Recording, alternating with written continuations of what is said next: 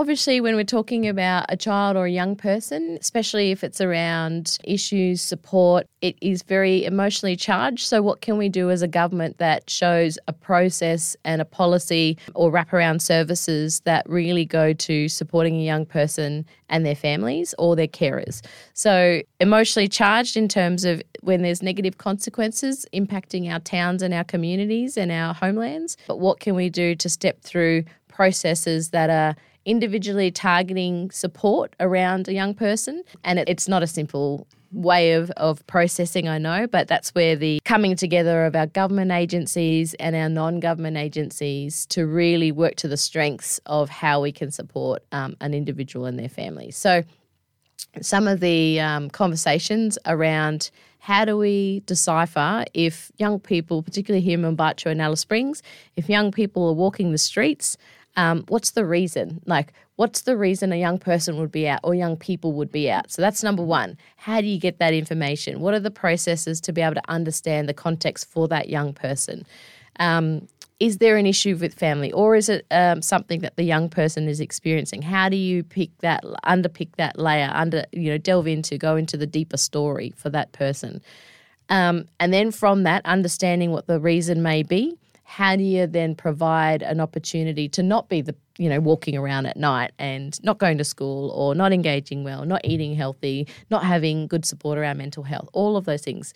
Um, having adequate housing. What are the elements that have made that young person go out at night um, into an area that may not seem safe but is their home environment less safe? So that's sort of what we're grappling with now as a as a government as a community um, and then how do we make sure that that young person is in a safe environment? And then if they are, how do they stay in the safe environment? So one of the exceptions that I've taken um, is is interesting. So uh, we've had the word the word intervention, which obviously has very negative connotations, so negative feelings and and triggers for Aboriginal Territorians because of the NT emergency response, which has been also known very commonly as the intervention.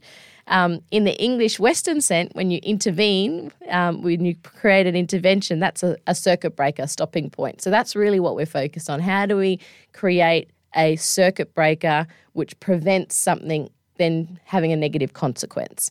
Um, so I, I, won't use intervention in that sense because it's got a whole lot of history, you know, a decade worth of horrible history for our people, Aboriginal Territorians.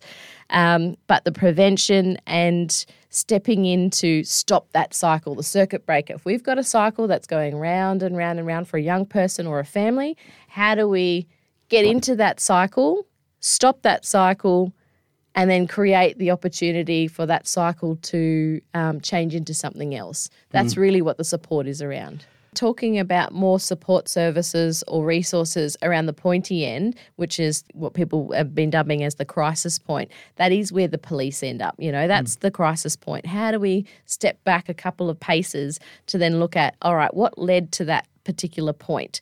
Um, for a young person and their family. So I think the real um, strength is the local solutions. The federal government doesn't know what's happening on, you know, street XYZ, but our local families and our local organisations and our local service providers do. So, how do we empower the local lens or the local perspective of solutions? Oh, you know, we know Selena's going out and every night um, you know, and walking around because she wants to get Wi-Fi on her phone. Okay, well, how do we then go? All right, well, how do we get Selena back into home or or back into you know where she's staying, um, so she can access her Wi-Fi and then be on her phone or whatever. Like you know, that's a very simple um, um, element. I'm trying to use sort of simple examples, but what is a local solution that would help a young person and their family?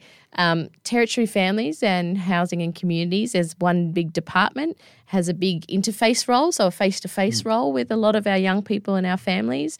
Um, and how do we get to the point where, if there are consequences for young people, it's about making amends for those consequences, which is where that justice reinvestment and the big conversation that the federal Labor government is talking about and what we're talking about um, in the NT level if people want to see young people face consequences, Is it better that a young person, if they've been out damaging or graffitiing a shop one night, that they're back there the next day and that that whole week making amends, cleaning up the glass that's been broken, scrubbing off the spray paint that's been, you know, mm. washed, uh, written on the uh, on the window or the store door, etc. Like, how do you see a consequence, an action, and a consequence for that action? Whereas when young people go into detention and, and noting that there are some very serious crimes that young people unfortunately do, like that is the, the end point, that is the crisis point of having to be in detention. Um, how do we make sure that through those programs, we've got restorative justice, we've got mm. victim and offender conferencing at that age. Selena, you broke into my house, you made me feel unsafe. You know, now I can't I can't go to sleep without the lights on. I can tell that person, you know, someone mm. can tell that I've done that, but you have to look them in the eye and you have to make amends and you have to understand what you did in that point of time actually has an, an impact and a long term effect. So that's where justice reinvestment at that high level. How do you make that into uh, integrate that into your local programs and policy? So it's not just a government role; it is you know community role. It's a um, a role to have our private um, um, businesses and industry also could play an opportunity and a role in that. Um, we had a, a, meeting around community safety and Katherine, Um, I wasn't there, but some of my staff were. And one of the organisations had said, "Well, you know, we understand there's all these issues happening in Katherine at the moment, but um, who's actually in this group volunteering their time to then work with some of these young people and no one put their hand up. So, you know, that sort of thing's interesting. It's always someone else's, everyone gets affected, but it's always someone else's job to fix it. How do we bring everybody to that community solution? I think that the support for programs and services is a huge aspect. So, whether that's in town in Alice Springs, Mparntwe, if it's in places like Katherine, if it's in our really remote um, communities, having positive programs for young people. It doesn't have to be around justice necessarily, but sport and rec, you know, your education programs, learning on country. If you've got young people engaged with community, whether that's a large community like Alice Springs or their small community like Kintore, you've got some really great um, engagement with young people and good people running those programs, family running those programs, then it's this likely going to be the process of, oh, we're bored. I'm going to be walking around at night because of, you know, sleeping all day and then I've got to walk around at night and find something to do, or that's where all my friends are doing. How do we make sure that young people are engaged, regardless of where they live, mm. regardless of where they're visiting, but having those programs that tire them out, um, give them something that provides an opportunity for confidence building and skill building um, and gives them a sense of community and team. Like I, I used to play soccer when I was young, and being part of a team is is really important for me because it's like a family unit. It's like a unit that you choose to to be part of. So how do we build up that sense of community with young people? Um, because a lot of our old people, that's that's their mentality. You know, is being about the future of young people.